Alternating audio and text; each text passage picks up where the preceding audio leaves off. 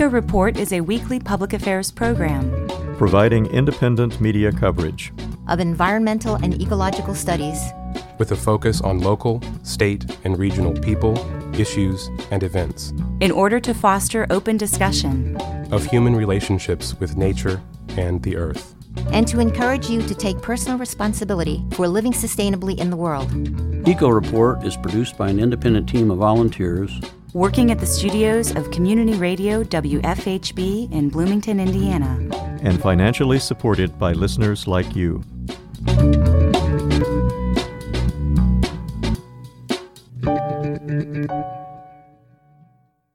Hello, and welcome to Eco Report. For WFHB, I'm Juliana Daly. And I'm Cynthia Roberts. In today's feature report, Indiana environmental reporter Enrique Saenz has a story about pollution monitor shutdowns that covers shutting down pollution monitors due to budget cuts. But first, today's environmental stories. IndyStar reports that chasing lightning bugs on a summer night is a rite of passage for many young Indiana residents. You know how it goes pursuing the flickering lights across the dusk sky until you clap your hands in a sphere around one, and then waiting to catch a glimpse of the small flash between your fingers before letting it go. In fact, Indiana's insect is a lightning bug. In 2018, after years of campaigning by Hoosier elementary students, the Indiana legislature and Governor Eric Holcomb proclaimed the Say's firefly as the state's bug. Not only is this species of firefly native to Indiana, it is also named after a Hoosier who discovered it, Thomas Say. There are about 40 species of what are called Lampyridae, or light emitting beetles, in Indiana.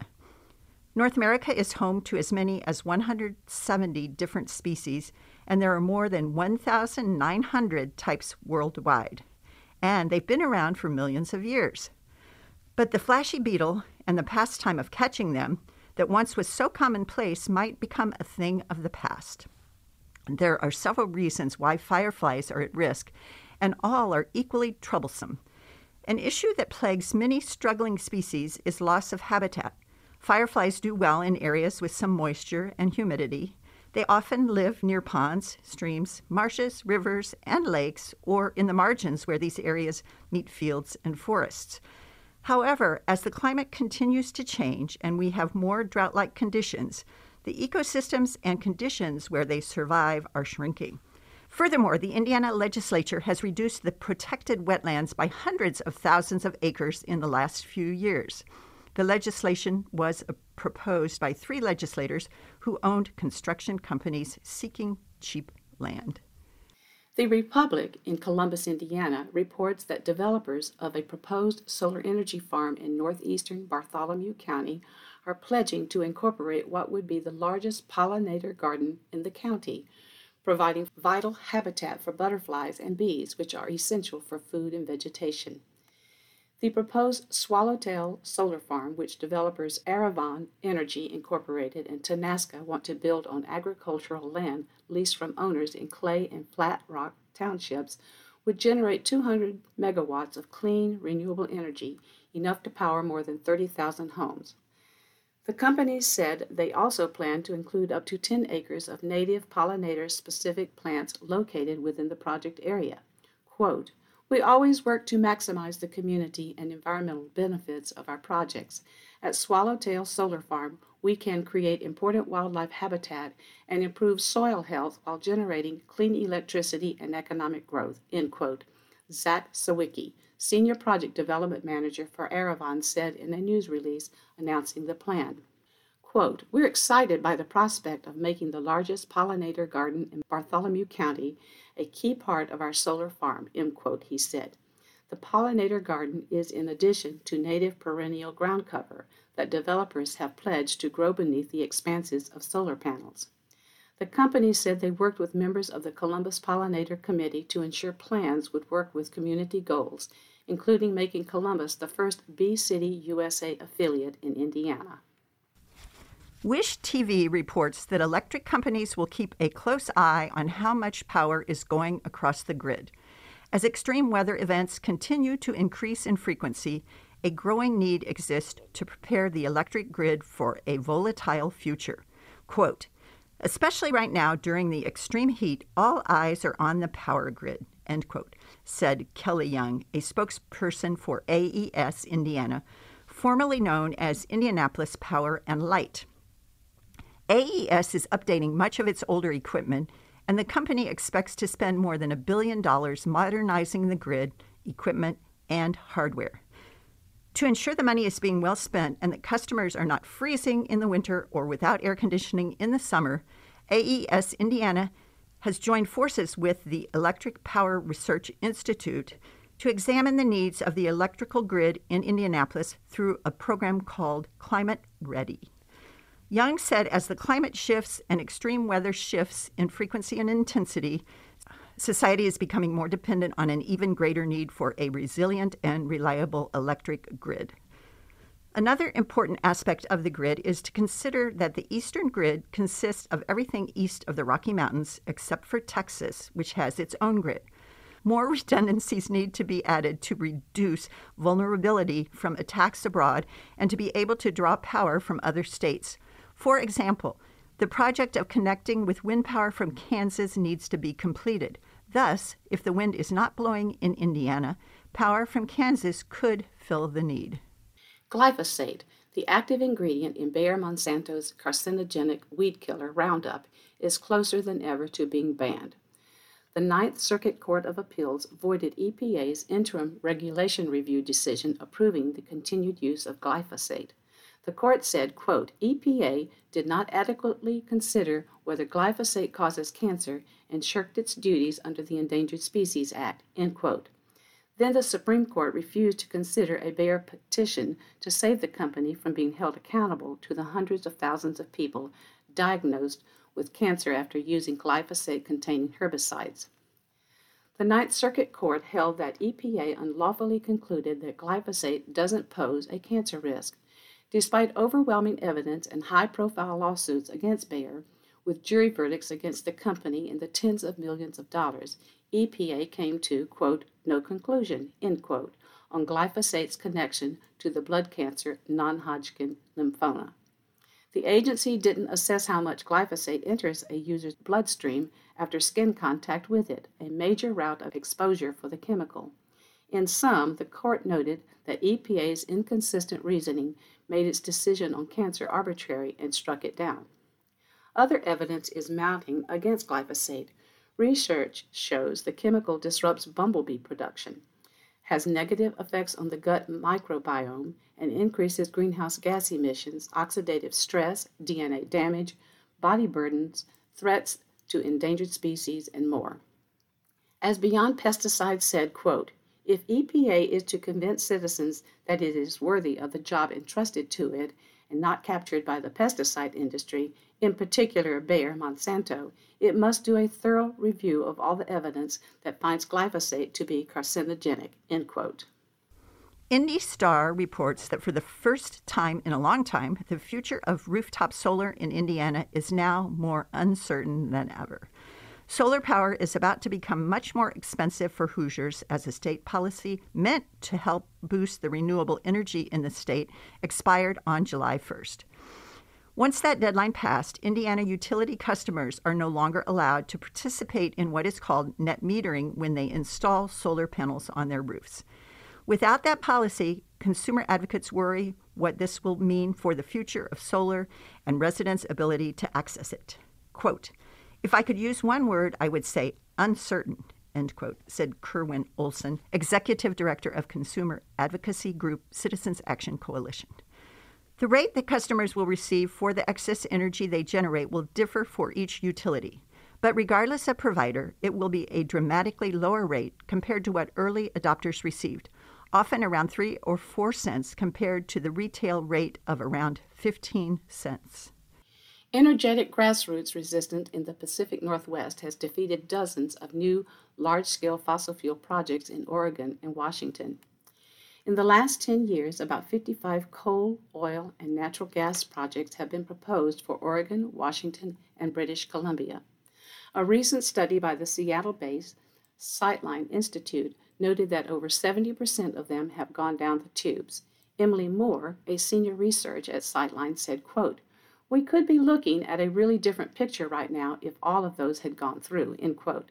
She went on to say, quote, it's hard to underestimate the climate devastation those projects would have had, end quote. The fossil fuel industry targeted the Pacific Northwest because it's located between the huge reserves of fossil fuels in the interior of North America and fast growing Asian markets. Of the 55 proposed projects, 40 ended up canceled, six were finished, and nine more are under construction or being considered. If all the projects had reached completion, the Pacific Northwest would have spewed over 2 billion metric tons of carbon dioxide each year.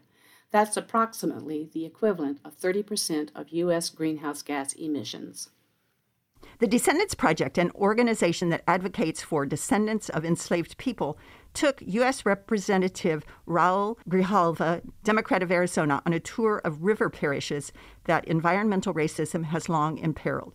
Representative Grijalva, chair of the House Committee on Natural Resources, visited communities and cultural landmarks under threat from industrialization and heard from local leaders working to combat environmental injustice. Representative Grijalva spent Juneteenth weekend in the area at the invitation of Jo and Joy Banner, co founders of the Descendants Project. The visit was part of a nationwide community input process for the Environmental Justice for All Act. Introduced in the House by Grijalva and Representatives Donald McEachin, Democrat of Virginia, and Tammy Duckworth, Democrat of Illinois, the legislation is an attempt to remedy the kinds of injustice prevalent in Louisiana's Cancer Alley, an area on the Mississippi River between New Orleans and Baton Rouge, where numerous factories endanger the health of the largely black population. To commemorate Juneteenth, Representative Grijalva attended a land blessing in Wallace, Louisiana, honoring enslaved people buried on the site of a proposed grain terminal. The ceremony was hosted by the Descendants Project, which is challenging an illegal, decades old zoning ordinance in an effort to prevent construction of the terminal, which poses a grave danger to both the health of the residents and the bodies of their ancestors. The land blessing underscored the fact that environmental racism threatens to deprive Black and Indigenous communities of not only their futures, but also their histories. A worldwide movement is growing to stop proposed East Africa Crude Oil Pipeline, or EACOP, a project of the huge French oil company Total Energies and other transnational corporations. EACOP would carry 200,000 barrels of oil a day from western Uganda to export terminals almost 1,500 kilometers away on the Tanzanian coast. The pipeline would displace about 100,000 people who live along its route it would slice through more than 200 rivers in the basin of Lake Victoria, which 40 million people depend on for irrigation and drinking water. It would disturb protected areas in Uganda and Tanzania, including national parks and wildlife reserves. However, it's the pipeline's destruction of the climate that's made halting it a top priority for climate activists not only in Africa, but also on the other continents. The pipeline would emit 34 million tons of carbon into the air every year. The main locations of the opposition to EACOP are the communities along its path. However, because the transnational corporations involved in building, operating, and funding the pipeline are based in Africa, Europe, Asia, and North America, the global North and the global South are up in arms about the project. As Nick Engelfried, writing in Waging Nonviolence, observed, quote, the campaign to stop EACOP therefore represents an almost unprecedented opportunity to build a truly worldwide movement focused on opposing a giant oil pipeline. End quote. The Pacific nations of Palau, Fiji, and Samoa recently announced support for a moratorium on deep sea mining. Palau launched the new alliance of countries supporting a deep sea mining moratorium at an official side event at the United Nations Ocean Conference in Lisbon, Portugal. As of last year, an intergovernmental loophole called the two year rule gave the world two years to fight for a global moratorium on commercial deep sea mining. This development offers a rare opportunity to fight back against an industry that wants to destroy the ocean floor by mining to extract minerals for use in batteries for electric vehicles, tech products, and weapons of war. Palau, Fiji, and Samoa are not only on the front line of the potential impacts of deep sea mining, but are leaders in ocean stewardship. This early signal from the Pacific nations could serve as a powerful precedent for other Pacific countries, including the United States, to join in the calls for a global moratorium. Chile recently announced a proposal for a 15 year moratorium. The Biden administration can support a ban on deep sea mining and join the worldwide calls for a global moratorium on this future extractive industry, which would add extra pressure on the oceans. The next meeting of the International Seabed Authority, the regulatory body governing deep sea mining, is only weeks away, so the Biden administration needs to act now. Recently, activists blocked the entrance to the International Monetary Fund's Paris office and demanded that leaders of wealthy countries attending the G7 summit in Germany cancel the debts of poorer and less industrialized nations, called the Global South. Some of the activists glued their hands to the office doors. Others sat down with their arms locked inside tubes to make it harder to move them. The Paris protest was part of a Debt for Climate global campaign. Whereas countries in the global south emit small amounts of climate killing greenhouse gases and therefore contribute least to the climate crisis, they suffer the most from the consequences. Debt cancellation would give those countries the resources to fight against the climate crisis. The group displayed a banner reading G7 responsible, IMF guilty in front of the building, and some activists distributed phony banknotes marked with the slogan Stop Fossil Fuels. The organizations sponsoring the action were Extinction Rebellion, Attac France, and Youth for Climate France. Meanwhile, in London, members of Extinction Rebellion sat down in Parliament's central lobby with a banner that said, G7, pay your climate debt. In a tweet, the group called for cancellation of the Global South debt. In 2020 to 2021, the Global South spent as much as $3.4 trillion on external debt, funds that Extinction Rebellion said should be spent on green energy transition. The New York Times reports that within days, the conservative majority on the Supreme Court has handed down a decision that will severely limit the federal government's authority to reduce carbon dioxide from power plants pollution that is dangerously heating the planet. But that's only a start. The case, West Virginia versus Environmental Protection Agency, is the product of a coordinated multi year strategy by Republican attorneys general, conservative legal activists, and their funders, several with ties to the oil and coal industries, to use the judicial system to rewrite environmental law, weakening the executive branch's ability to tackle global warming. Coming up through the federal courts are more climate cases, some featuring novel legal arguments, each carefully selected for its potential to block the government's ability to regulate industries and businesses that produce greenhouse gases. The pattern is repeated in other climate cases filed by the Republican attorneys general and now advancing through the lower courts. The plaintiffs are supported by the same network of conservative donors who helped former President Donald J. Trump place more than 200 federal judges, many now in a position to rule on the climate cases in the coming year. At least two of the cases feature an unusual approach that demonstrates the aggressive nature of the legal campaign. In those suits, the plaintiffs are challenging regulations or policies that don't yet exist. They want to preempt efforts by President Biden to deliver on his promise to pivot the country away from fossil fuels, while at the same time aiming to prevent a future president from trying anything similar. The New York Times reports the Biden administration is throwing out the definition of habitat for endangered animals, returning to an understanding that existed before the government under President Donald J. Trump shrank the areas that could be protected for animals under threat of extinction. The Trump administration narrowed the definition of habitat, limiting federal protection to only places that can sustain an endangered species, as opposed to a more broad historical habitat where the animal could someday live or dwell. The Trump administration's rule was at odds with the conservation purposes of the Endangered Species Act of 1973, wildlife officials say. Quote, for some species that are on the brink of extinction due to habitat loss or climate change, and there's literally not a lot of habitat left, we need every tool in the toolbox to be able to protect the remaining habitats that could be suitable, end quote, said Bridget Fahey, Division Chief for Conservation and Classification at the Fish and Wildlife Service. In today's feature report, Indiana environmental reporter Enrique Saenz has a story about pollution monitor shutdowns that covers shutting down pollution monitors due to budget cuts.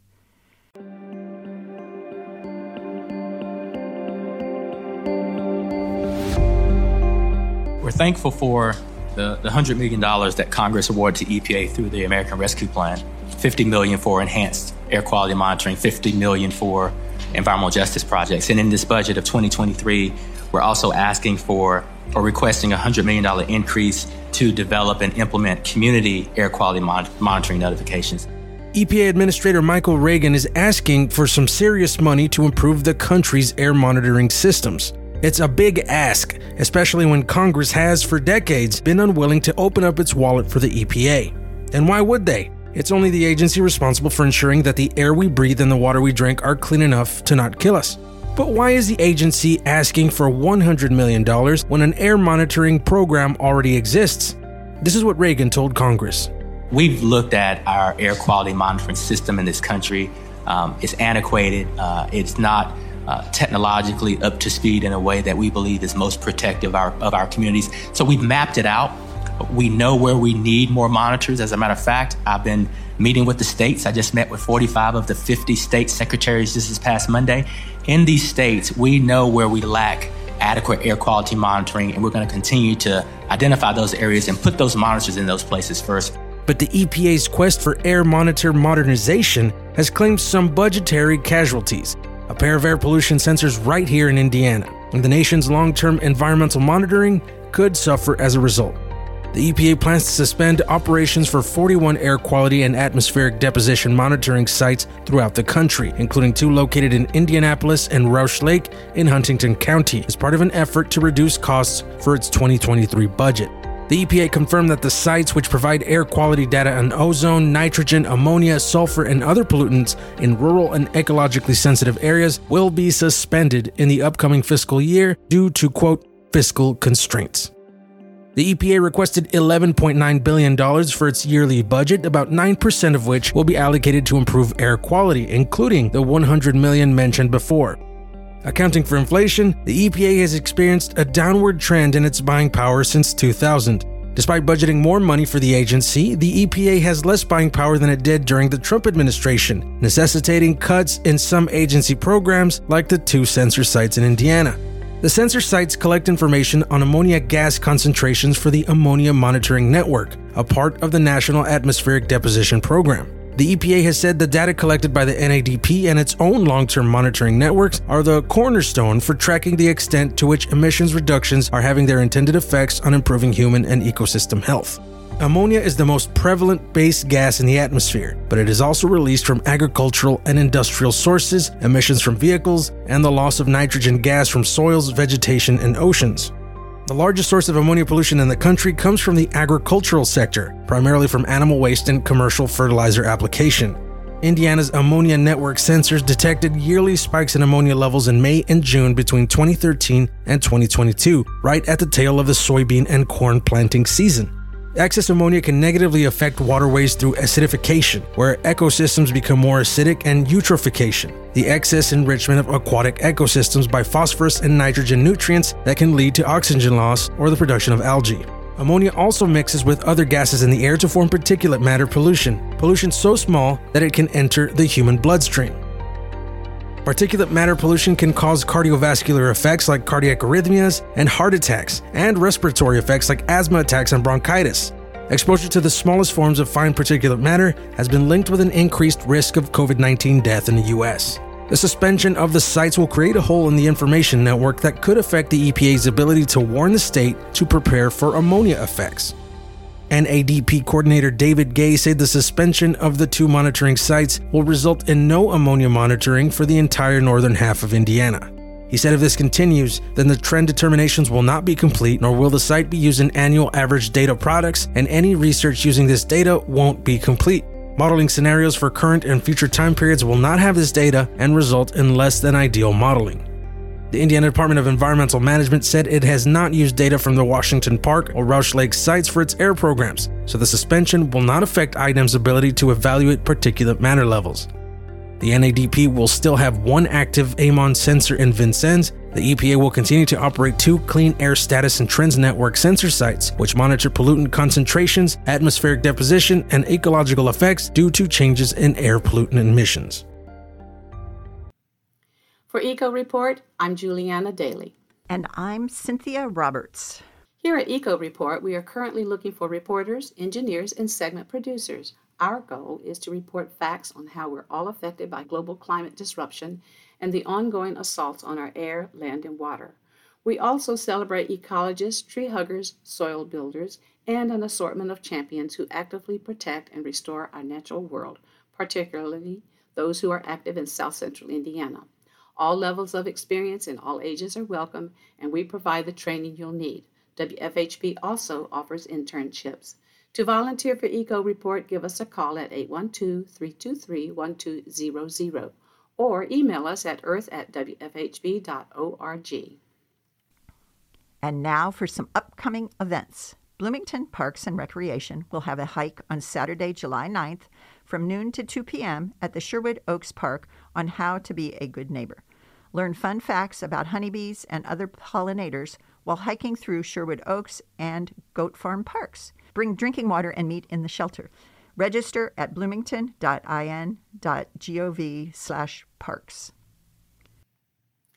An Explore Lake Monroe paddling trip in the North Fork of Salt Creek is scheduled for Sunday, July 10th from 7 to 9 p.m. You must have prior paddling experience. Bring your own canoe or kayak and explore the quieter side of Monroe Lake. Experience beautiful views, hidden wildlife, and much more. Sign up at bit.ly slash exploremonroe jul 10 2022. Take the Discovery Trail hike at Brown County State Park on Monday, July 11th from 2 to 2:45 p.m. The park naturalist will take you on this half-mile hike where you will learn about flora, fauna, pioneer history, and geology of Brown County State Park. Learn about eco invaders at the Paynetown State Recreation Area at Monroe Lake on Thursday, July 14th from 6 to 7:30 p.m. Meet at the campground and watch for the naturalist who will be walking around telling you about some of the invasive species found in this area and learn about the impact they have on our ecosystem. Spring Mill State Park is hosting a full buck moon hike on Friday, July 15th from 10 to 11:30 p.m. Meet Anthony at the Donaldson Cave parking lot for an adventurous hike under the full buck moon. Learn all about full moon lore and history. This will be a rugged two mile hike. Eco Report is brought to you in part by MPI Solar, a Bloomington business specializing in solar hot water, solar electricity, and solar hot air systems. MPI Solar designs and installs solar power generation systems that encourage independence and individual responsibility found locally at 812-334-4003 and on the web at mpisolarenergy.com. This week's headlines were written by Norm Holy and Linda Greene. Enrique Saenz gave us the Indiana Environmental Report. Juliana Daly assembled the script, and Linda Greene, Don Guerra, and Patrick Callanan edited it.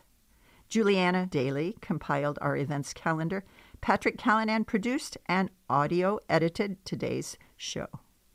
For WFHB, I'm Juliana Daly. And I'm Cynthia Roberts. And this is Eco Report.